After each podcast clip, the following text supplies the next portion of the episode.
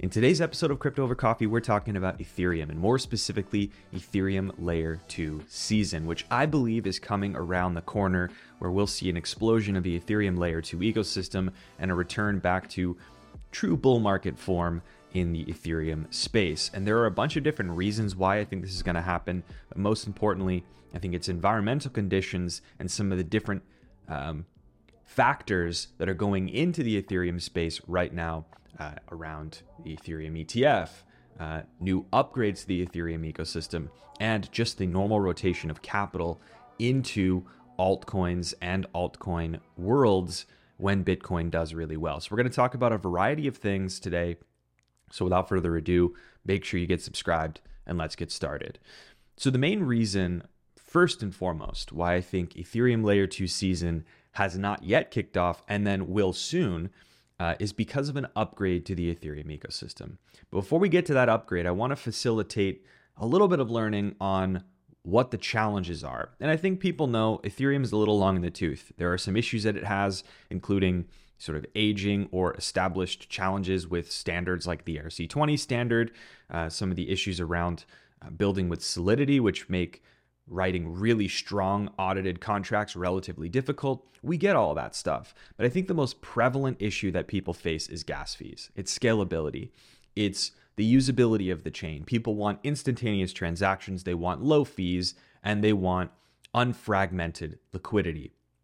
And Ethereum right now is a place where really only the wealthy can transact during peak times in particular 20 50 75 100 dollars per transaction or more depending on what you're trying to do.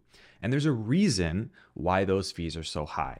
So you can think of ethereum and many other blockchains like economies. And in ethereum you have a community of validators who drive the chain forward. They help finalize blocks of transactions and they're chugging along. But these nodes in the network really computers running ethereum software they're also performing functions that take resources. It costs electricity to run these computers, first and foremost. But second of all, it takes compute and storage to execute smart contract logic and store that result in the chain in certain cases. It takes resources to store that data. Data storage costs resources. And so, what this is, is in a given block, you have a certain amount of gas. And that certain amount of gas is basically a resource constraint. It's an upper bound of supply of resources to process transactions that you might be submitting or someone else might be submitting. And so that is where the scalability challenge comes from. And the fee market around gas is driven by demand that far outweighs the supply of gas in any given block. There's way more demand for block space, for compute, and for storage resources on Ethereum than one can possibly handle on the Ethereum chain. And that is why gas fees are so high. And so we've seen a lot of movement around scalability solutions. And the driver for a lot of scalability in the Ethereum space is now a layer two focused ecosystem, which is basically use the layer one blockchain, that's the Ethereum mainnet, for security, derived security, but do your transaction execution and all of that good stuff at scale on a layer two network that sort of sits above that uh, Ethereum mainnet. And so uh, you first saw uh, Arbitrum and Optimism, which were uh, which are optimistic rollups, and we'll talk about the difference between optimistic rollups and zk rollups in a second. So stick with me. And then you also had others that came out: um, zk Sync, zk EVM by Polygon. The list goes on and on and on. There are tons of layer twos in the Ethereum space, and a lot of them actually have some decent usage, particularly Arbitrum and Optimism. Now, when we look at the problem at the Ethereum mainnet level, though, is that layer twos also consume resources on the layer one because they obviously have to publish proofs of these transactions that happen on the layer two to the layer one. And so there is a scalability challenge in that as well. And that affects the fees that are offered on the layer twos. So there are now people saying, well, the Ethereum layer two fees aren't even that great. You know, I, am still paying decent a decent amount of fees on on layer twos. It's way lower, but it's not as good as something like a, a Solana might be. So how do we solve that problem? One of the foundational problems is that data storage component. If you think of an Ethereum block and you think of how much gas there is, how much resource, how many resources there are to handle the execution and storage within a block, you can probably get that you and me doing transactions of ERC20 tokens and ERC721 NFTs, and layer twos trying to publish proofs to basically finalize transactions from the layer two or process withdrawals. Those also are requesting that same space in the same blocks that everybody else is trying to use. And that affects the fees that layer twos can offer. If they're paying high fees to finalized transactions on the layer one, then obviously those costs get distributed, redistributed to the users in many cases. So, how do we solve this? And why should we solve this? Why does a layer two even need to publish data to the layer one? And so, let's talk about that for a second. There is a concept here that you've probably heard a lot about recently because of some of the projects that have done really well in this space that focus on this problem, and that's the data availability problem. It's basically when someone needs to access a certain bit of data to verify something, to use that for proofing, etc., is it available? Foundationally, the name is exactly what it means. It means that in this case, as a layer 2, let's say an optimistic rollup, and I publish fraud proofs to the chain, I need to be able to guarantee that a user who wants to validate a given transaction can validate the validity or verify the validity of a transaction can. That data needs to be available. And so on the Ethereum network, data availability really happens by way of consummating it on chain. Here's the issue. Like we talked about before, the economics of this are challenging because now you have people basically sharing one highway with layer twos. What we're trying to do now, what you see with the um, Dencun or Dencun. Well, I don't even know how they pronounce it now, but this upgrade to the Ethereum ecosystem now is to sort of separate those two things, is to provide basically a separate rail or separate space for layer twos to publish these critical packets of data so for data verification and data availability purposes. Layer twos, like I mentioned, they need to publish this data. And there's a reason for that. Like I mentioned before, layer twos in general, they are in sort of two categories optimistic rollups and ZK rollups. Both require data availability and data space on the Ethereum layer one. They rely on the finality and the security model of the Ethereum layer one. For optimistic rollups, they take an optimistic approach to transaction validity. They basically say, I'm going to assume this transaction is valid. I'm going to publish fraud proofs on chain on the layer one. And then if there's a dispute, we, re- we rectify it, right? And so there's a waiting period for transactions to be truly final or for you to exit that layer two in an optimistic roll up period or an optimistic roll up uh, environment because of that optimistic approach. So it's assume the transactions are valid unless proven otherwise within a given period. So, sort of a dispute period.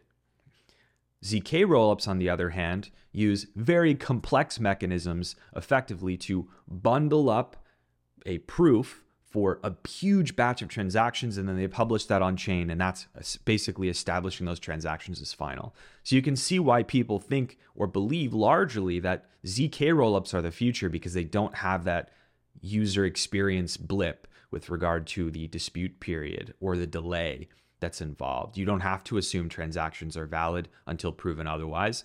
You can verify them in place and you can execute them as if you were on the layer one. And so that's a talk for another day. And I don't think that one type of, of layer two is going to win out entirely. And you can see that because Arbitrum and Optimism, which are optimistic rollups, even in the presence of ZK rollups, are still doing quite well. So, anyways, I digress on that point. Data availability foundational problem, as you probably now understand based on what we just discussed. You also now get that there's a solution in this Dencun upgrade for Ethereum. It is dubbed Proto Denk Sharding and is going to introduce blob space in addition to block space. Effectively, it's separating those two things so that layer twos can use this blob space, this arbitrary data space on chain for data availability on the layer one, which will in turn ease some of the economic pain with regard to usage of this, these resources on chain for layer two data. And this is something that was missing when Ethereum went through the merge and we shifted to this layer 2 centric ecosystem. It was always there was always this question, at what point do the layer 2s no longer make economic sense to a user because the layer 1 is so congested and so painful to use and during a bull market it's only going to get worse. So Proto Dank sharding, this Dencun upgrade, which is going to come this year, it's in the works. It's already been introduced in testnets.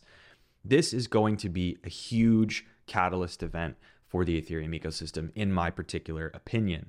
That is because a lot of people are driven right now by where the economic activity is. So let's talk about why why Solana. Why why are people using Solana? There's a lot of economic activity around meme coins and DeFi and interesting stuff going on there. There's a lot of airdrops happening, right? People come for the economic activity, but it needs to be accessible. So then people come, easy onboarding, low fees. Virtuous cycle. You have cool things happening, builders are building, users are coming, they're bringing in their their liquidity, they're using it because it has low fees, they're happy about that, great. This same thing can happen in the Ethereum ecosystem, and it has over the last several years without strong layer two presence uh, in reality. And so this year, I believe, with strong layer two presence, with some of the technological issues being resolved actively, I think we could be in for a real treat with regard to Ethereum layer twos for the same reason. So this upgrade happens, Protodank sharding is introduced. Blob space can be used by layer twos. You have an immediate step change in the value proposition for layer twos. The fees that layer twos have to charge go down. In my opinion, they will go down relatively drastically. It may not be a 100% change, it may not be a 100% mean zero fees. But, anyways, you get the point. It may not be massive, but it will be significant. Um, based on what I think the projections are and what the calculations are uh, in terms of how this will be adopted. So you have this as a sort of catalyst event. It's setting the stage. I think Ethereum's user experience is decent. I think there are some room there's some room for improvement, but you have years of wallet development behind Ethereum in the form of different wallets. I really like Rainbow. I'm optimistic about Rabby. Um, you know, MetaMask isn't that bad. I think people trash it a lot, but it's pretty decent if you know how to use it. There are still some outstanding user experience issues in Ethereum.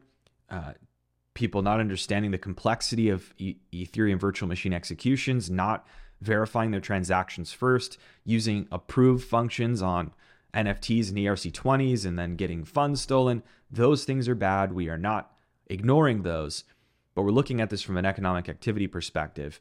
And I think the stage is set for the Ethereum ecosystem to explode as a result of lower fees, people building, and then subsequently users coming and bringing their liquidity. You also have excitement around DeFi, even in the old guard, right? Uniswap just recently did their fee switch. Now the UNI token is going to be a revenue generator for owners. So if you are a participant in governance for Uniswap, you're an owner of UNI, you are in a revenue generation place. You, you know, very interesting. We're going to talk about another reason why that's relevant in just a moment to this whole conversation. But what I mean is, is that we haven't yet seen that excitement level rise for Ethereum like we have for some of the other ecosystems yet. And some may say, well, that's because Ethereum is dead. Mm, I would beg to differ on that, and I think that history shows that that is the case. Of course, history repeats until it doesn't, but I'm only giving you my perspective. You're free to disagree with me and let me know why in the comments. Now, I alluded to the Ether ETF a little while ago. So we understand the technology part. Dencun upgrade introduces lower fees for um, for layer twos, and we're going to come back to another interesting point on that in a second. But I want to talk about the Ether ETF first. A lot of people on uh, crypto Twitter, I guess crypto X now, are talking about an Ether ETF.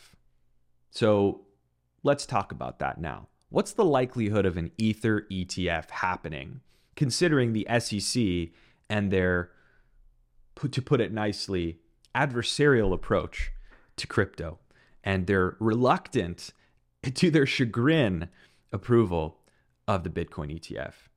I think that there are a lot of things in favor of an Ether ETF. on paper, right? You have members of the SEC and in previous trials, I, I, believe in the Ripple trial, there was some discussion around these points that Ether being referred to as a commodity in the past. And that is true. That that that is documented truth. It has been referred to as a commodity by members of the SEC included in the past.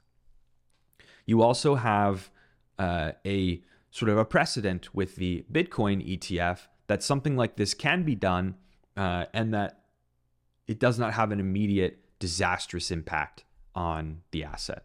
Okay.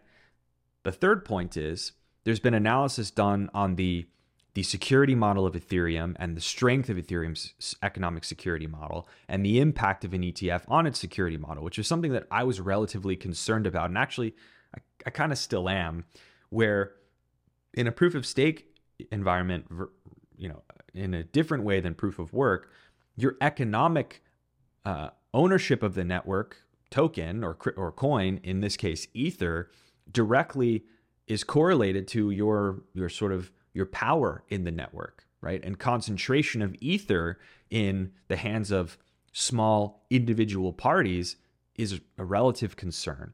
Now, there are mechanisms in the proof of stake design for Ethereum to work around this, and we get that. But what I mean is, is that the net of time, over a long period of time, concentration and increasing concentration of ether supply does concern me slightly in a proof of stake environment, way more than it does in proof of work. In proof of work for the Bitcoin ETF, I was more concerned about people having control of the market in an extremely finite supply environment. If you hold 3, 5, 10% of supply, you can manipulate the market wholesale easily. That was my concern. On the other side, for Ether, I'm more concerned about impact to the network or even the perception of impact to the network because a lot of this is about trust and belief.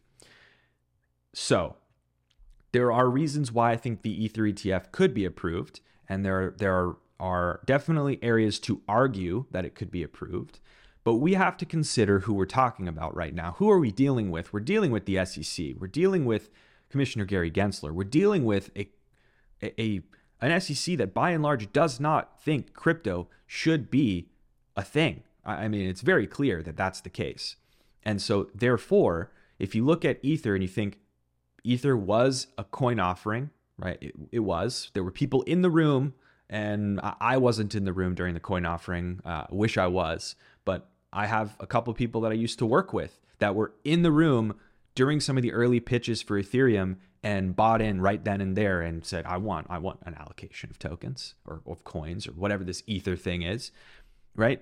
There was a token sale. There was distribution that way. And people can argue it, they could debate it, but that's just that is how it happened. And I think it was done fairly, and I think that is completely reasonable to go that way. But the SEC is surely going to argue that that makes Ether a security.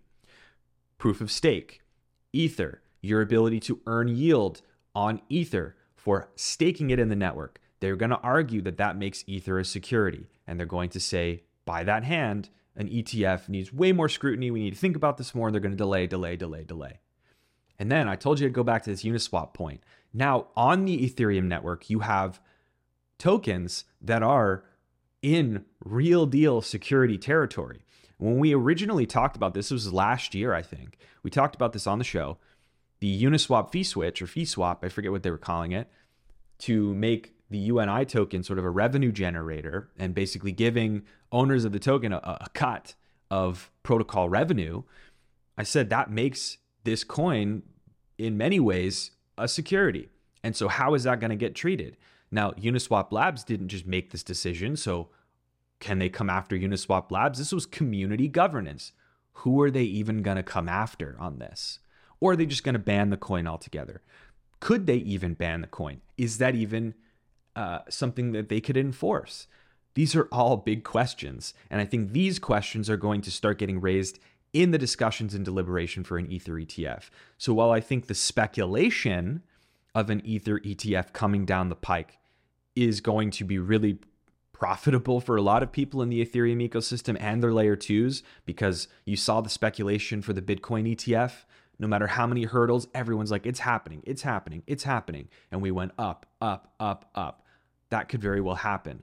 but I'm not convinced yet, and I will update you on this channel if I change my mind. I'm not convinced yet that we have a slam dunk case for the Ether ETF right now. I think this is going to take time to do, and it's going to be a bigger fight than people think. If you have a differing opinion, though, let me know in the comments or on X at Hashoshi4.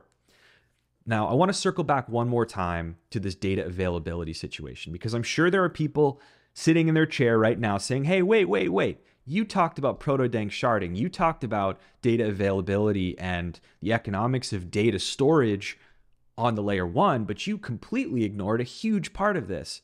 And you're correct. I wanted to save it for a little later. There are data availability solutions that are separate and apart. They are alt DA solutions or data availability solutions. One of the big ones you can probably guess is Celestia. It's one of the main reasons why I've I, I sat down at the towards the end of last year and I thought, when is the Ethereum pop going to come? And we're thinking about all these upgrades. I'm trying to figure it out. I see Celestia just exploding, blowing up. And why is it blowing up? It's blowing up because it's solving a genuine problem. And it was one of the first ones to really, really nail that that niche, in my opinion. So there was there's a uh, another one called Avail, I believe. Those two, I think, were were ones that were discussed the most. So, anyways, what was I saying? Celestia, Alt DA. I don't think that the Ethereum layer one proto dank sharding is going to mean that Celestia and all of these other alt DA solutions or data availability, availability solutions are no longer relevant. What I think it is going to really result in is a niching down, the ability to specialize. It's going to create a market for data availability, juxtaposing cost, security model, and security guarantees and economic security, and maybe to an extent scalability, but those are kind of linked to each other. Okay. So what that means is, is that some layer twos may opt to utilize a mix of of data availability solutions. Some may opt for one opt for one or the other. You're going to start to see selective choices being made by layer 2 providers. And there are a ton of layer 2s out there, more than I could even mention in this show because I didn't write any of them down. I'm just kind of coming up with them off the top off the top of my head. People are going to be creating rollups like burgers this year, right? Like it's just like an assembly line. You're gonna see the the bar to create a zk rollup right now is getting so so so so much lower than it used to be. And doing it right is still not necessarily easy, but you're going to see people chomping at the bit for data availability solutions. And this Ethereum layer one is not going to be the only one that makes sense for everyone. Okay. So what I'm saying is, is that this Ethereum ecosystem layer two season, layer two summer, whatever you want to call it, is going to extend to these alt data availability providers. And it is going to be fueled by and largely benefit as well a whole other breed of projects that I would broadly call these restaking projects. Restaking, okay? What is restaking? And this is the final like home run smash for the Ethereum ecosystem um like liquidity influx or excitement overload, okay? Restaking. It's basically a way for people who hold ether in stake and they have either that ether or the derivative like ST ETH, you know, staked ETH, whatever your derivative token is, and to apply that then to other protocols. Basically, it allows you to restake that ether in other projects. So it's allowing you to extend the um, the security value, the economic value, uh, economic security value of that ether in stake to other things. So Eigenlayer is a project that's getting a lot of attention right now in the restaking space. And Eigenlayer is building out a ton of different ways to restake Ether.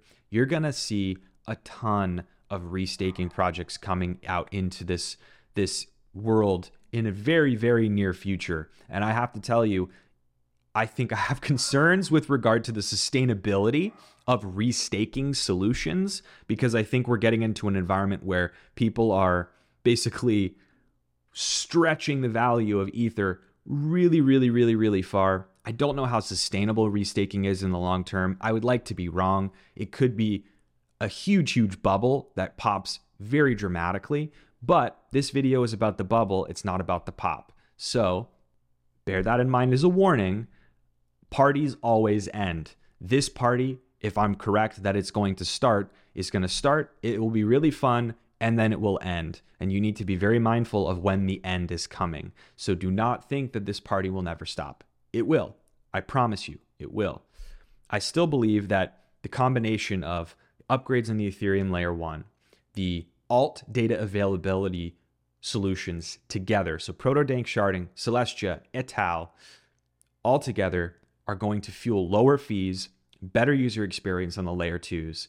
You're going to see DeFi, you're going to see, to an extent, NFTs. You're going to see those things start to pop off again in the Ethereum space. And a lot of it could be driven liquidity wise by an influx of capital speculating on the Ethereum ETF or the Ether ETF, which may or may not happen quickly, but you know how speculation goes. And you will have restaking as well, which gives an opportunity, again, for people to extract economic value. Okay.